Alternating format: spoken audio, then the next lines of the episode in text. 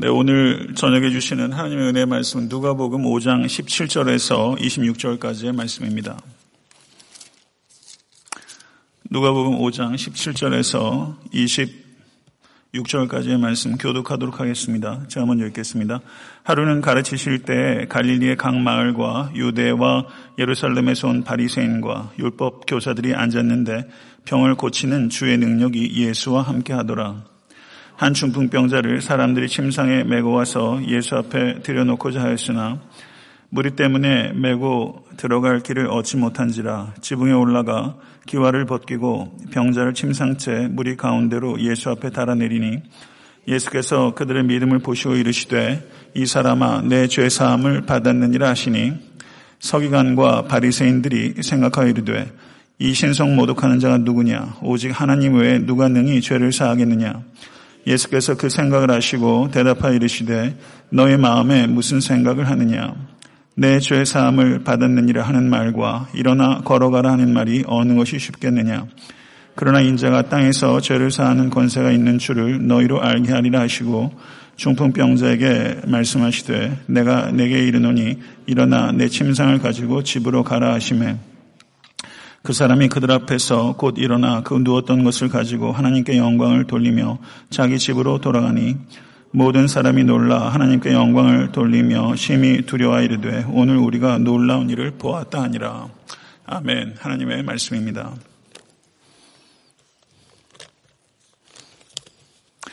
오늘 설교를 준비하면서 제가 은혜를 많이 받았습니다. 예, 그래서 오늘 말씀을 통해서 은혜 주시기를 간절히 바라는 마음이 저에게 있었는데 뭉클해지더라고요. 예, 그래서 이런 기도를 했어요. 진리와 사랑의 하나님 아버지, 지금 이곳에서 부디 이 약하고 약한 죄인을 진리의 통로로 사랑의 도구로 사용하여 주시옵소서. 이게 제 소원입니다. 오늘 말씀을 통해서 이 은혜가 여러분과 저에게 임할 수 있기를 간절히 바랍니다.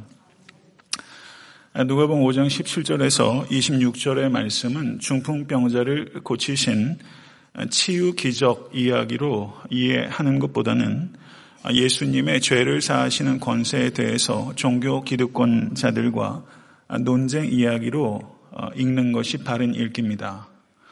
힐링 스토리로 읽는 것보다는 controversy story, 논쟁 이야기로 읽을 때 바른 읽기라고 할 수 있습니다. 어, 그렇다면 오늘 본문의 말씀의 그 핵심 키 센텐스는 24절의 말씀입니다. 그러나 인자가 땅에서 죄를 사하는 권세가 있는 줄을 너희로 알게 하리라. 아멘. 신앙은 무엇입니까? 인자로 말미암아 우리가 죄 사함을 받았다는 것을 믿는 것입니다. 이것이 신앙의 본질입니다.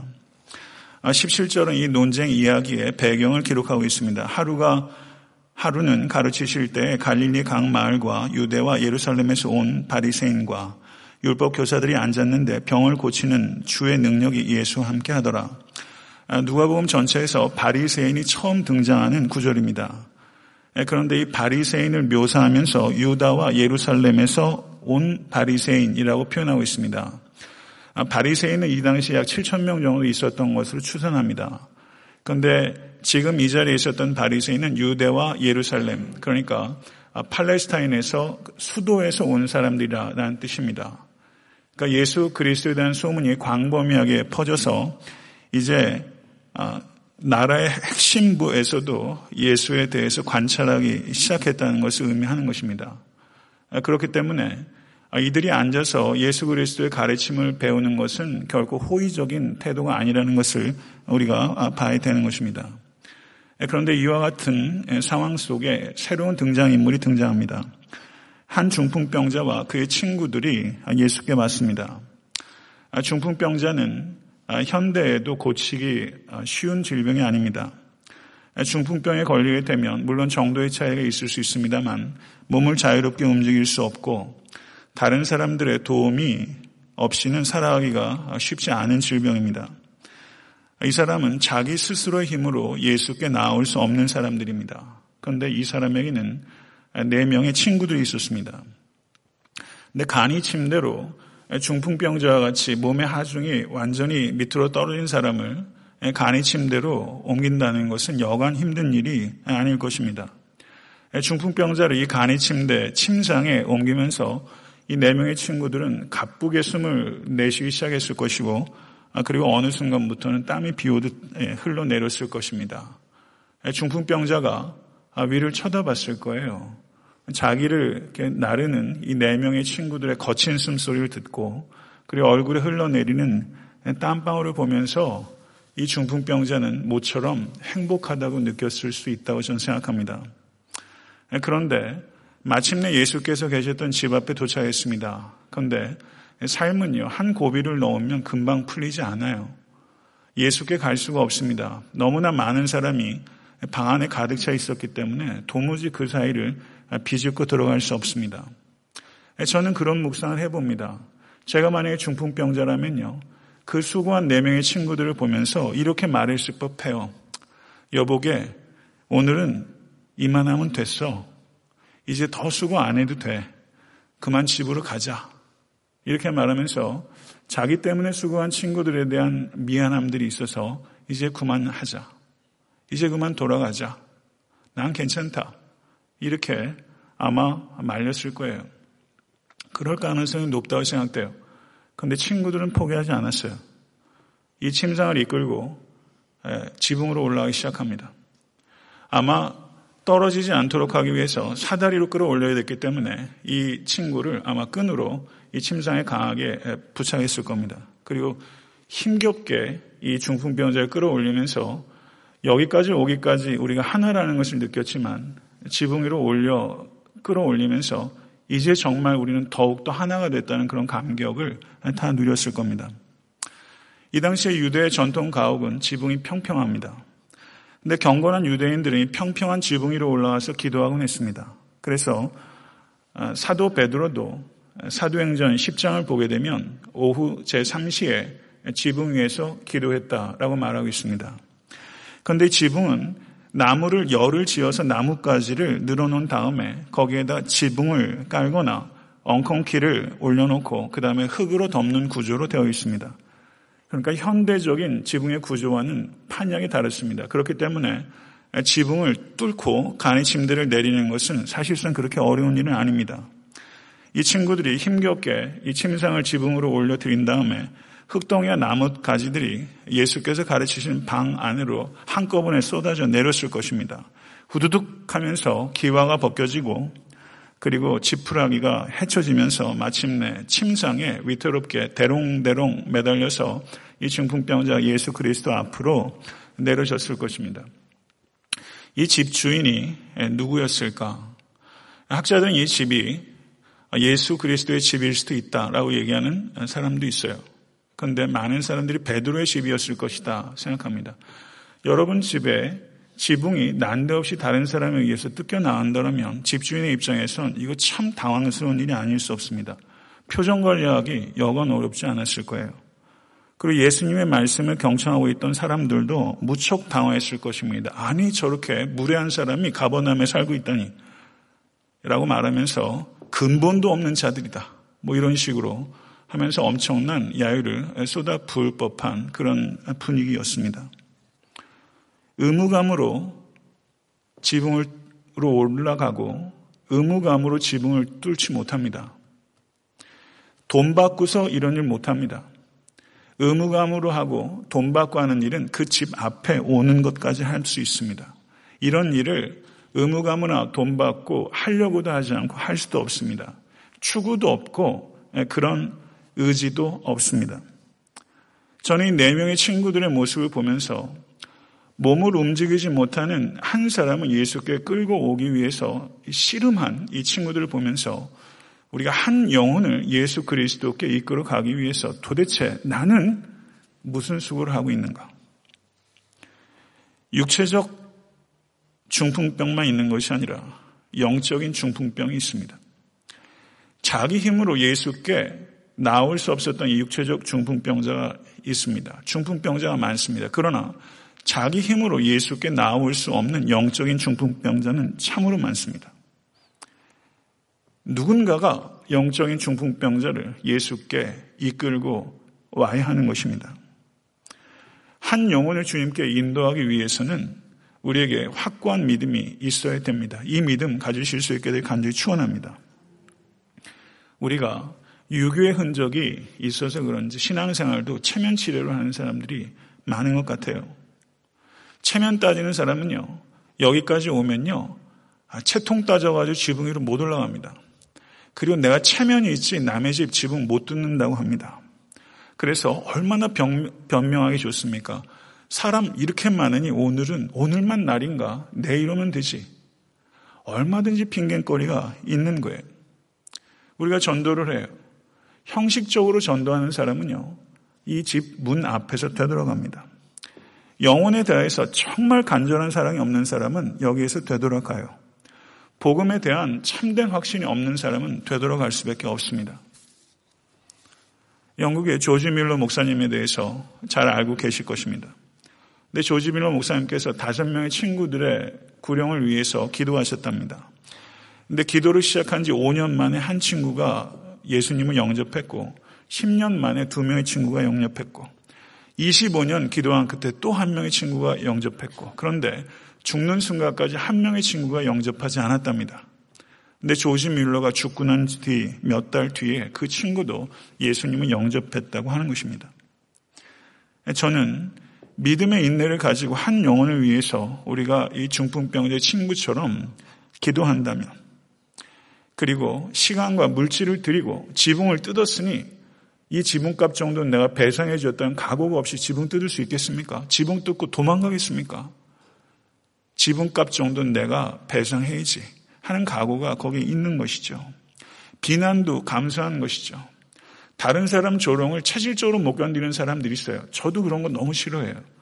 비난도 감수하고 야유도 감수하고 무례하다는 이야기도 감수하고 이 영혼 하나가 너무 절실하기 때문에 그런 것 다 감수하고 아니 그런 것들을 생각할 여유조차도 없어서 그 영혼이 너무 소중하기 때문에 그 지문을 뚫었어요. 이 얼마나 창의적입니까? 저는 사랑이 우리를 창의적이게 한다고 생각합니다. 의무감이 있는 사람은 창의적이기 어려워요. 사랑하기 때문에 할 수 있는 창의적인 행동이 있어요. 사랑하기 때문에 할 수 있는 모험이 있어요. 사랑하기 때문에 할 수 있는 희생이 있어요. 이런 수고와 기도를 통해서 한 영혼이 돌아오는 것입니다. 저는 이 수고를 저를 위해서 하신 분들이 있어요. 가깝게는 제 부모님이에요. 저도 제 힘으로 도저히 어떻게 하지 못한 상태가 있었어요. 근데 누군가 저를 위해서 기도해 주셨던 가족들, 저를 가르쳐 주셨던 목사님들, 친구들의 기도가 있었기 때문에 저도 예수님 앞으로 갈 수가 있었고 마침내 움직일 수 있게 됐다고 저는 확신해요. 사랑하는 성도 여러분, 우리 한 영혼을 귀히 여기실 수 있는 여러분과 제가 될 수 간절히 축원합니다. 이 세상에서 가장 아름다운 사람이 누굽니까? 영혼을 사랑하는 사람이 가장 아름다운 사람 아닐까요? 영혼을 사랑하는 사람. 영혼을 사랑하기 때문에 창조적이고 모험적이고 희생적인 삶을 살아가는 사람. 그 사람이 가장 아름답지 않겠어요?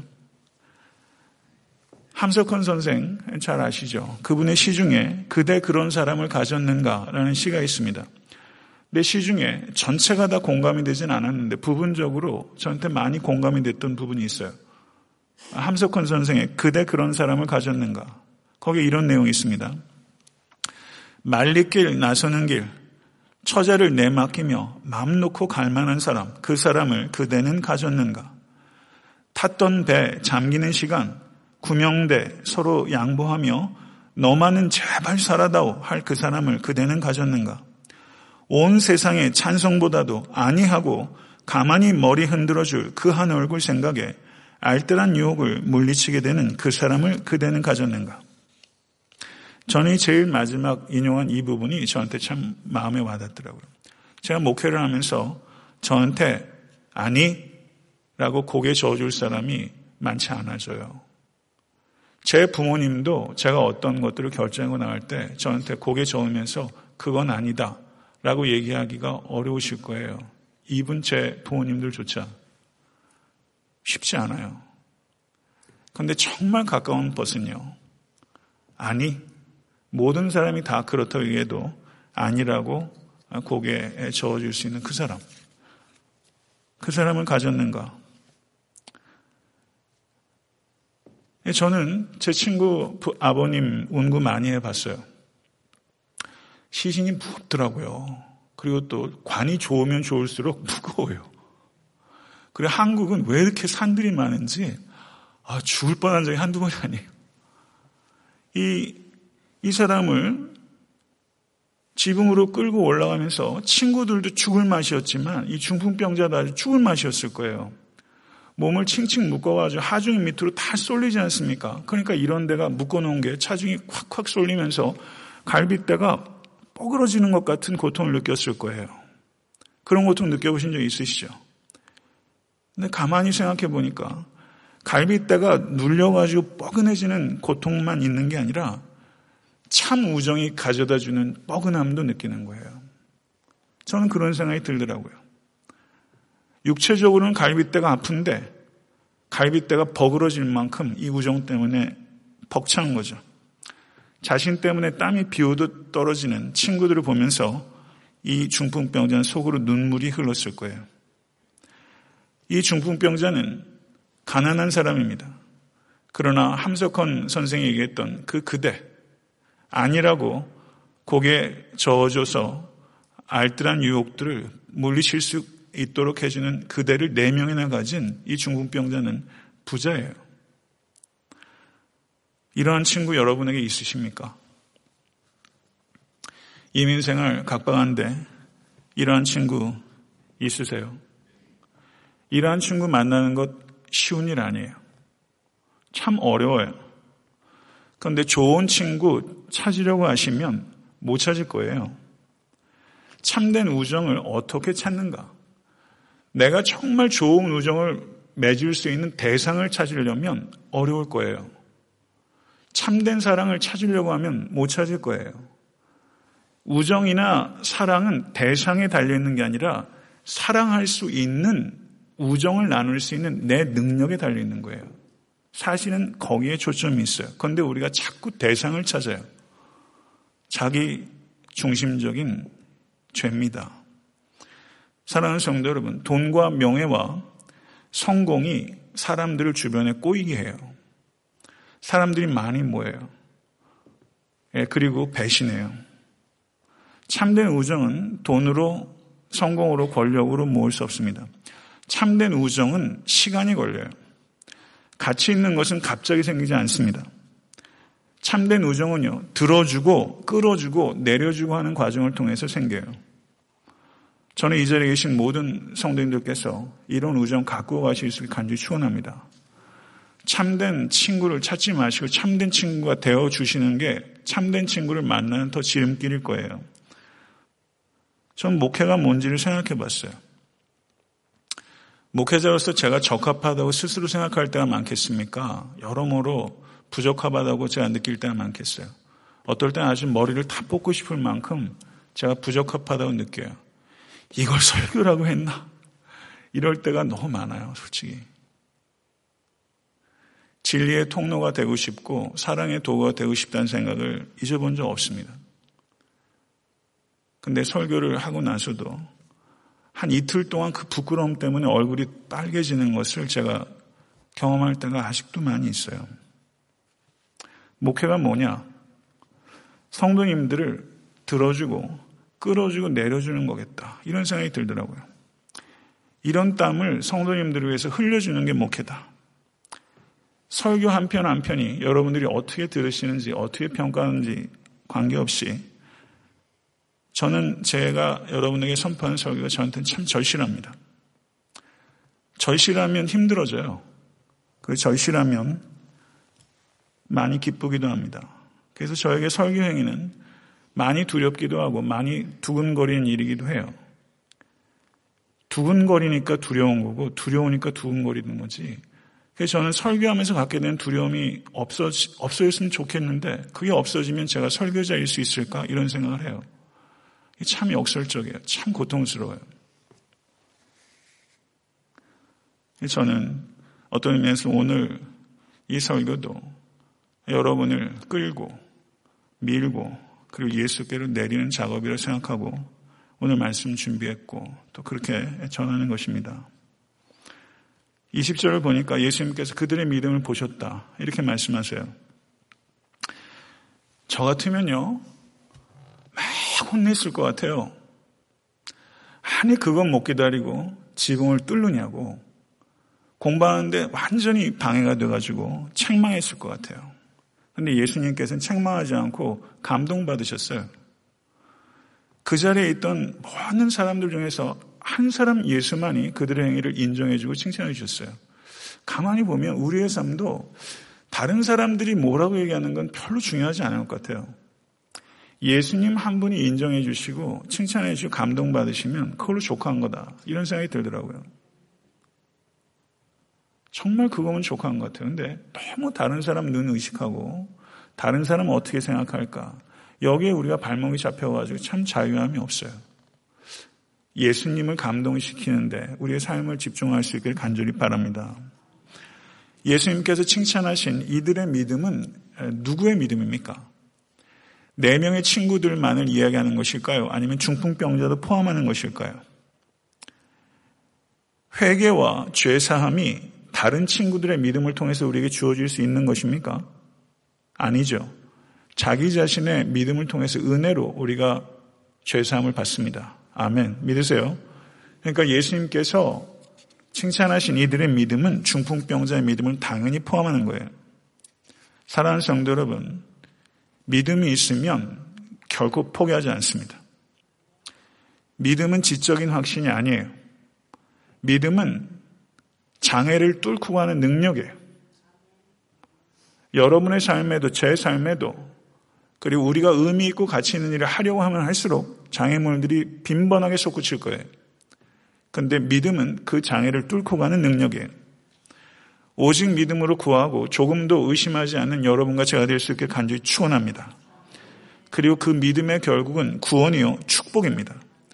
큰 믿음으로 주님을 기쁘시게 하십시오. 그리고 주님께서 주신 상을 받아 누리실 수 있는 모든 권속 되실 수 있게 되기를 바랍니다. 그랬더니 예수님께서 이 사람아 내 죄 사함을 받았느니라. 이 말을 예수께서 하셨어요. 중풍병자 네 명의 친구들이 이걸 기대했겠습니까? 이 사람들이 죄 사함 받기 위해서 예수께 왔습니까? 병 고침 받기 위해서 예수께 왔습니까? 병 고침 받기 위해서 왔어요. 근데 예수님께서는 상을 들고 걸어가라 얘기하지 않고 내 죄 사함을 받았느니라 전혀 예상하지 못했던 말을 하셨어요. 병 고침을 받기 위해서 온 사람들에게 예수께서는 전혀 다른 것으로 이들을 끌고 가셨어요. 예수님께서는 이 말이 가져오게 될 심각한 파정을 누구보다 잘 알고 계십니다. 그러므로 예수님께서는 내 죄사함을 받았느니라 하신 말씀은 매우 의도적인 거였어요. 그럼 예수님의 의도는 무엇입니까? 그것은 예수 그리스도의 정체성에 대해서 논쟁을 의도적으로 촉발하신 거예요. 예수 그리스도의 정체성에 대해서 논쟁을 촉발하신 거예요. 그래서 예수 그리스도께서 지금 이 상황을 기적 사건이 아니라 자신의 정체성에 대한 선언하는 사건으로 논쟁적인 사건으로 이 사건을 승화시키고 계신 거예요. 이게 오늘 본문 말씀의 본질입니다. another healing story가 아니라 예수 그리스도의 identity에 대한 controversy story, 논쟁 이야기. 예수께서는 지금 사건을 변주하고 계신 거예요. 그랬더니 그 자리에서 유대와 예루살렘에서 오고 쌍심지를 키고 예수를 관찰하고 있던 이 종교 기득권자들이 그때 즉각적으로 자극이 된 거죠. 그래서 서기관과 바리새인들이 생각하기를 이 신성 모독하는 자가 누구냐? 오직 하나님 외에 누가 능히 죄를 사하겠느냐? 라고 생각했다 라고 성경은 말하고 있습니다. 생각한 것입니다. 레위기 4장 20절을 보시게 되면 그 송아지를 속죄제의 수송아지에게 한 것 같이 알지며 제사장이 그것으로 회중을 위하여 속죄한 즉 그들이 사함을 얻으리라. 성도 여러분, 유대인들은 죄의 속죄는 오직 하나님만 할 수 있으며 죄의 속죄는 율법에 기록된 속죄 제사를 통해서만 주어진다고 생각했습니다. 맞습니까? 속죄 제사를 통해서 죄의 사함을 받는 것입니다. 이것이 성전 시스템입니다. 이것이 율법입니다. 그런데 예수께서 이 사람아 내 죄의 사함을 받았느니라 이 말은 어떤 의미입니까? 이제는 속죄 제사가 더 이상 필요하지 않으며 나는 죄 사함을 선포할 수 있는 하나님이다. 아멘. 이 말씀에 그 의미가 담겨 있는 거예요. 이제 성전의 속죄 제사의 시스템은 이제는 그 유효 기간이 종료가 된 것이다. 나는 죄사함을 선포할 수 있는 성육신하신 하나님이다. 이게 예수 그리스도의 선포예요. 여러분이 만약에 서기관들과 바리새인들이라 생각해 보세요. 이 말을 받아들일 수 있으시겠습니까? 이걸 받아들이는 것은 현실적으로 불가능해요. 이 얼마나 파격입니까? 상상이나 할 수 있는 일이 지금 벌어지고 있는 것입니까? 그러니까 이 사람들이 속으로 신성모독이다라고 말했죠. 그러니까 맞는 거예요. 서기관들과 바리새인들 눈에는 가르치는 것이 참 특이한 뭔가가 있는 그러나 보조것없는 나사렛 출신의 랍비 학교를 다니지도 않은 신학교를 문턱에 들어가지도 않은 제도권 바깥에 떠돌이 순회 설교자입니다. 그 사람의 입에서 이런 말들이 쏟아져 나오고 있는 거예요. 자기가 하나님이며 코로나는 죄를 사하는 권세가 있다. 이제는 성전의 속죄 제사는 이젠 끝이 난 것이다. 사랑하는 성도 여러분, 예수님께서는 요한복음 2장 19절에서 21절에 너희가 이 성전을 헐라 내가 사흘 동안에 일으키리라. 유대인들이 가로되 이 성전은 46년 되었 동안에 지었거늘 내가 3일 동안에 일으키겠느냐 하더라. 그러나 예수는 성전된 자기 육체를 가르켜 말씀하신 것이라. 예수 그리스도의 육체는 성전입니다. new temple입니다. 이제 옛 성전에서 속죄 제사를 드리는 것은 필요하지 않게 됐습니다. 새 성전이신 예수 그리스도 안에서 그를 믿음으로 말미암아 우리는 단번에 과거와 현재와 미래의 제가 속죄함을 받은 것입니다. 할렐루야. 새로운 시대가 온 것입니다. 새 성전이신 예수 그리스도 안에서 모든 제사가 드려진 것입니다. 과거의 죄뿐만 아니라 현재의 죄, 미래의 죄까지도 단번에 속죄함을 받은 것입니다. 할렐루야. 이것이 복음입니다. 이것을 예수께서 선포하신 것입니다. 22절을 보게 되면요. 예수께서 서기관들과 바리새인들의 생각을 아시고라고 말씀합니다. 사무엘상 16장 7절에 여호와께서 이르시되 나의 보는 것은 사람과 같이 아니하니 사람은 외모를 보거니와 나 여호와는 중심을 보느니라. 믿으십니까? 정말 믿으세요? 예수님께서 바리새인들과 이 율법자들의 생각을 아셨다는 것은 예수 그리스도께서 사람의 생각을 감찰하시는 하나님이라는 것을 암시하는 것입니다. 예수님은 하나님이십니다. 예수님께서 이들의 생각을 아셨던 것처럼 예수님께서 지금 여러분의 생각을 아십니다. 믿으십니까? 이 사실을 진실로 믿으십니까? 오늘 무슨 생각하셨어요? 다 좋고 아름다운 생각만 하셨어요? 생각이 여러분의 의지로 컨트롤이 되던가요? 생각이요, 너를 떼요. 우리의 생각을 주님께서 아세요. 이게 참 너무 감사하면서도 이게 참 무섭지 않으세요? 이게 너무 감사하면서 너무 무서운 사실이에요. 저는 그러면서 이 말씀을 생각하면서 제 생각이 하나님 보시기에 더욱더 아름다워지게 해달라고 기도했어요. 내 생각이. 여러분이 제 생각 읽, 어줘요 오늘 하루 무슨 생각 하셨어요? 여러분의 생각이 의식적인 생각과 무의식적인 생각의 영역에서조차 더욱더 아름다워지실 수 있게 되고 우리 주 예수 그리스도는 간절히 축원합니다. 좋지 못한 생각들이 의식적으로 무의식적으로 여러분의 생각 가운데 들어오게 되면 그 생각 버리세요. 그 생각 품고 발전시키지 마시고 속히 버리세요. 나쁜 생각들이 여러분의 머리 위에서 또아리를 치지 못하도록 쳐버리세요. 우울한 생각, 근심, 정욕, 음란한 생각, 여러 가지 시기 질투, 마음에 여러 가지 잡다한 생각들 떠오를 수 있습니다. 그럴 때 그것을 빨리 치워버리실 수 있는 여러분과 제가 될수 간절히 바라고 생각에 있어서까지 거룩함을 이루어갈 수 있는 여러분과 제가 되수 간절히 축원합니다. 내 죄사함을 받았느니라 하는 말과 일어나 걸어가나 하는 말이 어느 것이 쉽겠느냐. 그러나 인자가 땅에서 죄를 사하는 권세가 있는 줄을 너희로 알게 하리라. 이것을 우리가 알기를 원하십니다. 인자에게 죄를 사하는 엑수시아, 어서리티, 권세가 있습니다. 그리고서 내가 내게 이르노니 일어나 내 침상을 가지고 집으로 가라. 그랬더니 곧 침상을 가지고 저가 집으로 갔다고 말했습니다. 예수님의 말씀에 권세가 있습니다. 예수님께서 죄를 사하시는 권세를 가지고 있다는 것을 증명하는 것으로서 이 사람의 질병이 나았습니다. 사랑하는 성도 여러분, 예수 그리스도께서 가르친 설교의 주제는 항상 하나님의 나라입니다. 중풍병자가 나음을 얻은 것은 하나님의 나라가 이 땅에 도래했다는 것을 증명하는 것입니다. 믿으십니까? 새 하늘과 새 땅이 새롭게 창조되기 시작한 것입니다. 그리고 새 하늘과 새 땅이 예수께서 이 땅에 다시 오실 때 완성될 것입니다. 하나님의 나라의 설교를 예수께서 열정적으로 하실 때 그 설교가 방해받았지만 중풍병자를 일으키심으로 하나님의 나라의 실제를 예수께서 실증적으로 보여주셨습니다. 그래서 하나님의 나라가 뭔지라는 설교를 예수께서 완성시키신 거예요. 이해됐어요? 하나님의 나라에 대한 설교가 방해받았지만 이 탁월하신 선생이신 예수께서는 그 상황을 이용해서 하나님의 나라의 실제를 가시적으로 실물적으로 보여주셨고 그리고 총체적으로 하나님의 나라의 설교를 완성시키셨어요. 이런 선생이 어디 있습니까? 이런 선생이 어디 있습니까? 저는요, 엠마오로 가는 두 제자에게 예수께서 나타나셔서 구약에 있는 말씀을 쫙 풀어주셨어요.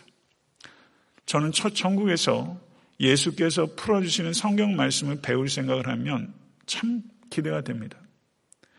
이 자리에 계신 모든 권속께서 한 사람도 빠짐없이 예수께서 가르치신 성경 공부 101그 classmate 꼭 됐으면 좋겠어요.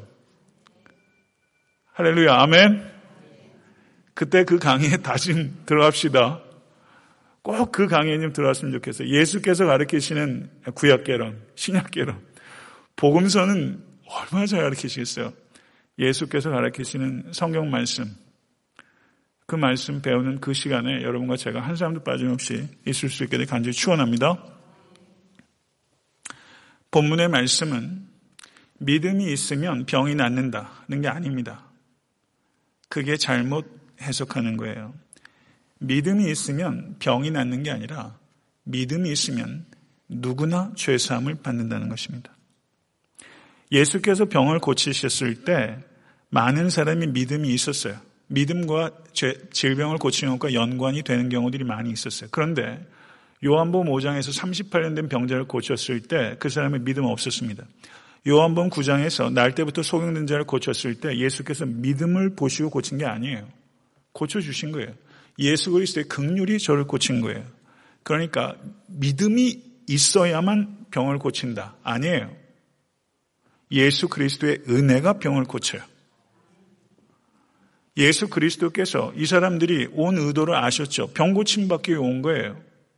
그런데 예수께서는 진짜 문제는 병을 고치는 게 아니라 죄를 사함받는 게 문제라고 보신 거예요. 그게 문제예요. 참된 치유는요, 겉사람의 치유가 아니라 속사람의 치유입니다. 참된 자유는 질병으로부터의 자유가 아니라 죄로부터의 자유입니다. 진실로 우리가 드려야 되는 가장 중요한 기도는 병으로부터 치유가 아니라 죄로부터의 치유입니다. 상을 가지고 걸어서 중풍병자 나와서 집으로 갔어요. 가다가 자기 다리도 만져보고 펄쩍펄쩍 뛰기도 하면 갔을 거예요. 왜 안 그렇겠어요? 그리고 정신이 하나도 없었을 거예요. 그리고 집에 가서 곰곰이 생각했을 거예요. 자기에게 예수께서 하셨던 말씀과 예수 그리스도의 표정과 모든 것들을 두고두고 생각했을 거예요. 이 사람에게 있어서 저는 이런 질문을 한번 해보게 되는 거예요. 이 사람에게 있어서 병의 치유, 기뻤을 겁니다. 죄의 치유, 어느 쪽이 더 기뻤을까? 이 사람에게 있어서. 어느 쪽이 더 기쁜 겁니까? 병의 치유입니까? 죄의 치유입니까? 죄의 치유입니다. 죄의 치유가 십자가 위에서 이루어진 것입니다. 사랑하는 성도 여러분, 오늘 하루를 살아가시면서 죄사함을 받은 기쁨으로 오늘 하루 사셨습니까? 죄사함을 받은 기쁨으로 여러분의 답답한 삶의 현실을 이기고 계십니까? 속죄함을 받은 기쁨이 여러분의 심령과 제 심령 가운데 항상 넘칠 수 있게 되 간절히 축원합니다. 제가 살아오면서요. 목회를 7년 넘게 조금 하면서 제가 장례식을 참 많이 연한에 비해서는 참 많이 장례식을 집전했어요. 고통받는 질병 가운데 계신 성도님들을 많이 봤어요. 어저께도 전화 연락을 받고 제가 한 분을 신방했어요. 게리라는 미국 분이에요. 7년 전에 암이 전신에 퍼져가지고 도저히 살 수 없는 상황 가운데 계셨어요. 근데 그때 가서 예배하고 설교하고 가서 위로하고 했었어요. 그런데 기적적으로 그분이 사셨어요. 그래야 7년 동안 열심히 일하고 가정 돌보고 굉장히 캐릭터가 밝고 건강하고 성숙한 사람이었어요. 그런데 이제 하나님께서 부르실 때가 됐다고 그 아내가 저한테 전화가 왔어요. 그래서 그 어머니도 80 여세 되시고 그 여동생도 다 와 있는데 저를 좀 와서 기도해 줬으면 좋겠다고 연락이 와서 어제 갔어요. 그 제가 그렇게 얘기했어요. 제 어설픈 영어 기억나시죠? 그랬더니 기억난대요. 영어 잘한다고 그러진 않고 어설픈 영어 기억난대요. 지난번에 그래서 제가 이렇게 얘기했어요. 지난번에 저는 솔직히 형제가 살아날 거라고 크게 기대하지 않았습니다. 지난 7년 동안 남편으로, 성도로, 그리고 직장인으로 성실하게 살아오신 것, 그리스도 안에서 형제로서 참 고맙고 존경합니다. 그러나 이제 떠날 준비와 남, 이 땅에 남을 준비도 해야 될 때가 왔습니다. 죽음은 생애, 마침표가 아니라 영원한 생애, 쉼표입니다. 형제는 예수님을 주와 그리스도로 진실로 영접하셨습니까? 그랬더니 감은 눈에서 계속 눈물이 흐르더라고요. 굉장히 여린 사람이에요. 그래서 지금도 우리 성도들 중에서도 암으로 투병하신 분이 여러 분 있으세요. 그리고 또 심장 수술을 받으시고 몇 번 고비를 넘기신 성도도 계시고 또 교통사고로 온 몸이 부서져서 거의 혼수 상태로 계속 오가시다가 지난주에 다시 예배 오신 마크 형제도 계세요. 우리가 질병을 하나님께서 기적적으로 고치시는 일들을 지금도 행하고 계십니다. 믿으십니까? 이것을 안 믿는 것은 불신앙입니다. 그런데 믿음이 있어도 죽는 사람들이 훨씬 많습니다. 그런데 그럴 때 믿음이 없어서가 아닙니다. 믿음이 없어서가 아닙니다. 우리가 오늘 본문을 통해서 배워야 되는 것은 죄사함의 기쁨으로 질병을 바라보는 우리의 관점이 바뀌어야 된다는 것입니다. 죄사함을 받았다는 기쁨으로 우리의 삶의 고난을 해석하는 관점이 바뀌는 것입니다. 죄사함의 기쁨으로 질병을 이길 수 있는 존재가 된 것입니다. 할렐루야. 죄사함의 기쁨으로 삶의 여한 고난도 우리가 이겨낼 수 있는 존재가 된 것입니다. 믿으십니까? 유아 오기 전에 한국의 한 교회에서 예배를 드리는데 그 교회 장애인들이 많이 있었어요. 그런데 제일 앞에 말을 못하시는 분들이 쭉 앉아 계셨는데 홍종일 목사님이 그분이 제가 설교를 들어보면 이렇게 설교를 썩 잘하시는 건 확실히 아니에요. 근데 이상해요. 그분이 말하면 감동이 되는 거예요. 그게 참 신기하다. 근데 사람들이 그분을 많이 존경해요. 저도 그분을 존경합니다. 근데 그분이 앞에 있는 말을 못하신 분들을 향해서 뭐라고 말하시면 이분들이 지금 입술로는 찬양하지 못하지만 저 천국에서는 저 입술로 하나님을 찬양하게 될 것입니다. 제가 들었던 많은 설교들 중에서 그 설교는 저한테 영원히 잊히질 않아요. 그 사람들이 수화로 그거를 알아들으면서 저는 그분들의 얼굴을 못 봤어요. 제가 뒤에 앉아 있으니까. 얼마나 울었을까? 얼마나 찬양하고 싶었을까? 말을 못하는 사람이 제일 하고 싶은 게 뭐겠어요? 찬양 아니겠어요? 시와 찬미와 신령한 노래로 성도들과 목소리를 섞어서 찬양하고 싶지 않겠어요? 얼마나 찬양하고 싶을까? 그 말씀이 그분들을 얼마나 위로했을까 이런 생각이 들더라고요. 그런 의미에서는 우리가 예배 때 드리는 찬양, 가사 하나하나 여러분 힘주어 찬양해야 됩니다. 정말 최선을 다해서 내 마음을 거기에 쏟아야 돼요. 입술로 몸으로 찬양해야 됩니다. 그렇게 찬양하실 수 있는 여러분과 제가 되시길 간절히 바랍니다. 찬양하는 사람이 가장 아름다워요. 찬양하는 사람이 가장 빛납니다. 이 세상에서 이 말씀은 예수를 믿으면 중풍병이 다 낫는다는 뜻 아닙니다. 중풍병이 낫는 사람이 개중에 있어요. 그러니까 이 말씀은 이 세상에서 죄사함을 받은 믿음을 가지고 중풍병과 함께 살 수 있는 능력을 갖게 되는 거예요. 많은 경우는 그렇게 적용됩니다. 대부분의 사람들은 중풍병과 함께 살게 될 거예요. 예외적으로 걷는 일들이 발생할 수 있어요. 그게 건강한 균형 잡힌 이해라고 말할 수 있는 것입니다. 그러나 이 땅에 하나님의 나라가 완성될 때 이 땅에서 중풍병으로 고생했던 모든 사람들이 걷고 뛰게 될 것입니다. 이 세상에 눈 멀었던 자들이 다 눈을 뜨게 될 것입니다. 이 세상에서 저는 자들이 다 온전하게 걷게 될 것입니다. 예외 없이 하나님의 나라에서는 완전한 치유가 일어나게 될 것입니다. 그래서 믿음이 뭐냐? 미래에 확정된 현실을 지금 현재로 끌어당겨서 사는 거예요. 나는 다 나을 것이기 때문에 이 세상에서 질병 속에서도 나는 이미 나은 사람이에요. 할렐루야. 믿으세요? 이게 신앙의 기적입니다. 질병 속에서도 이미 질병을 이긴 거예요. 암으로 죽지만 암을 이긴 거예요.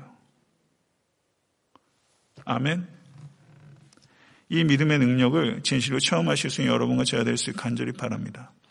우리가 그렇게 살 수 있다면 그게 얼마나 주님을 눈물 나게 하는 신앙입니까? 얼마나 고귀한 삶입니까? 복음은 예수를 믿으면 병이 낫는다는 게 아니라 복음은 예수를 믿으면 죄삼을 받는다는 기쁜 소식입니다. 예수 믿으면 병이 낫습니다. 라고 말하면 세상 사람들로부터 공격받지 않습니다. 왜냐하면 다른 타종교에서도 경우에 따라서 가끔 초자연적인 기적들이 나타나요. 우리가 살고 있는 문화는 다문화고 다종교 상황입니다. 예수 믿으면 죄가 사해짐을 받습니다. 라고 말하는 것을 사람들이 불편해합니다. 그리고 이런 것들이 갈수록 금지됩니다. 둘이 뭉실하고 부드럽게 말하라고 강요받는 시대입니다. 유혹받는 시대입니다. 우리는 결코 그렇게 할 수 없습니다. 저는 그렇게 하지 않겠습니다. 모든 사람은 죄인입니다. 의인은 한 사람도 없습니다. 율법의 행위로 의롭담을 얻은 육체는 단연코 한 사람도 없습니다. 율법으로는 죄를 깨달을 뿐이며 인간은 죄로 말미암아 모두 하나님의 진노 아래 있습니다. 그리고 그 결국은 죽음입니다. 하나님의 진노로부터 사함을 얻고 하나님과 사귐을 얻으며 영생을 얻는 유일한 길은 우리 주 예수 그리스도의 십자가입니다. 다른 이로서는 구원을 얻을 수 없는 천하 인간의 구원 얻을 만한 다른 이름을 주신 일이 우리에게 없습니다. 저는 한순간도 이것을 아니라고 말할 수 없습니다. 우린 이렇게 선포해야 됩니다. 회개하여 각각 예수 그리스도의 이름으로 세례를 받고 죄사함을 얻으십시오. 그러면 성령을 선물로 받게 될 것입니다. 이것은 목사만 선포해야 될 메시지가 아니라 이 자리에 계신 모든 권속들이 선포해야 될 메시지입니다. 2000년 전에 예수께서는 병을 고침을 받기 위해서 온 사람의 상황을 통해서 예수께서 죄를 사하는 권세가 있다는 논쟁을 촉발시키셨어요. 이거는 위대한 논쟁이에요. 이 시대에 이런 논쟁을 일으키는 사람이 필요합니다. 이 논쟁을 여러분의 삶 가운데서 일으키실 수 있으시겠습니까? 이게 신앙의 용기입니다. 이 용기를 갖기 위해서는 미국에서도 손해를 감수해야 되는 상황이 온 것 같습니다. 이 위대한 논쟁을 일으키시는 여러분과 제가 될 수 있기를 간절히 축원하고 제 삶의 기쁨으로 여한 질병과 고통도 승리하시고 삶에서 참된 신앙인으로 살아가실 수 있는 여러분과 제가 될 수 있게 되기를 우주 예수 그리스도 간절히 축원합니다.